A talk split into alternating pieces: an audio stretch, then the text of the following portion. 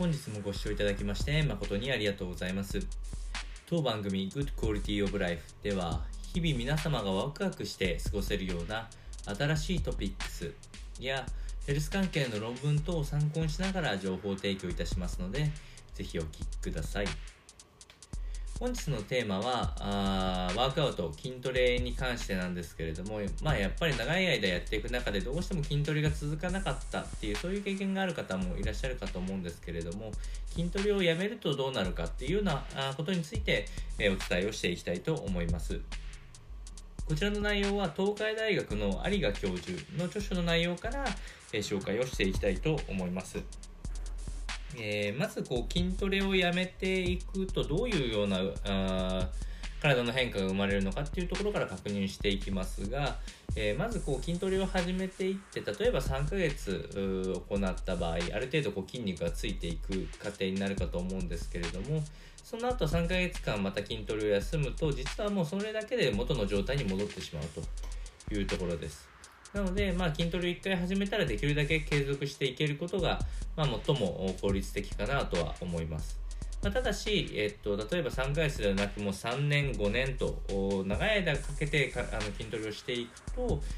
元の状態に戻るっていうのが3ヶ月とかではなく、もっと長くなっていきますので、鍛えれば鍛えるほど、体としては元の状態には戻りづらい体になりますので、やはり長期間に体を鍛えていくっていうことは非常に大事なことになってくると思います。また、例えば3ヶ月鍛えて3ヶ月休んだ後にさらに筋トレを再開しますという時っていうのは、元々の何も筋トレをやらなかった状態から比べると、